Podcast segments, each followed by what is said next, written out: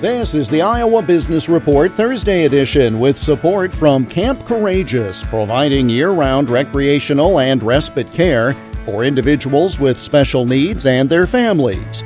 For more, go to campcourageous.org.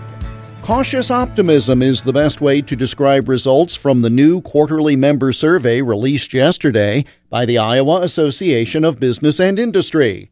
ABI President Mike Ralston shares key findings there was a lot of positive comment about the state of Iowa business and that folks are enjoying uh, strong business cycles right now. This survey really confirms it. Uh, one of the things that uh, was a highlight for me was the comment about sales expectations. If you look at those who responded to the survey, almost 90%, 87% said they expect business to grow or to stay about the same. So that's really terrific. Uh, that's a little stronger than in some past quarters. The thing they value more than anything else, business people, is uh, certainty.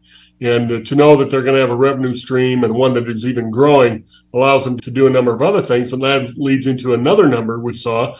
Again, many quarters in a row now, we've had significant numbers of folks say that they intend to make a capital expenditure in the coming quarter. This quarter, it's almost 70%, it's 68%.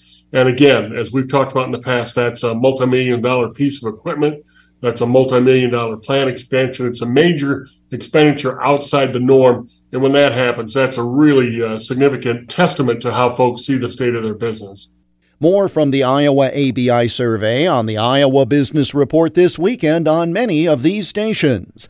The Iowa Business Report is presented with support from Camp Courageous near Monticello, Iowa. To learn more about volunteer opportunities at camp, go to campcourageous.org. I'm Jeff Stein for the Iowa Business Report.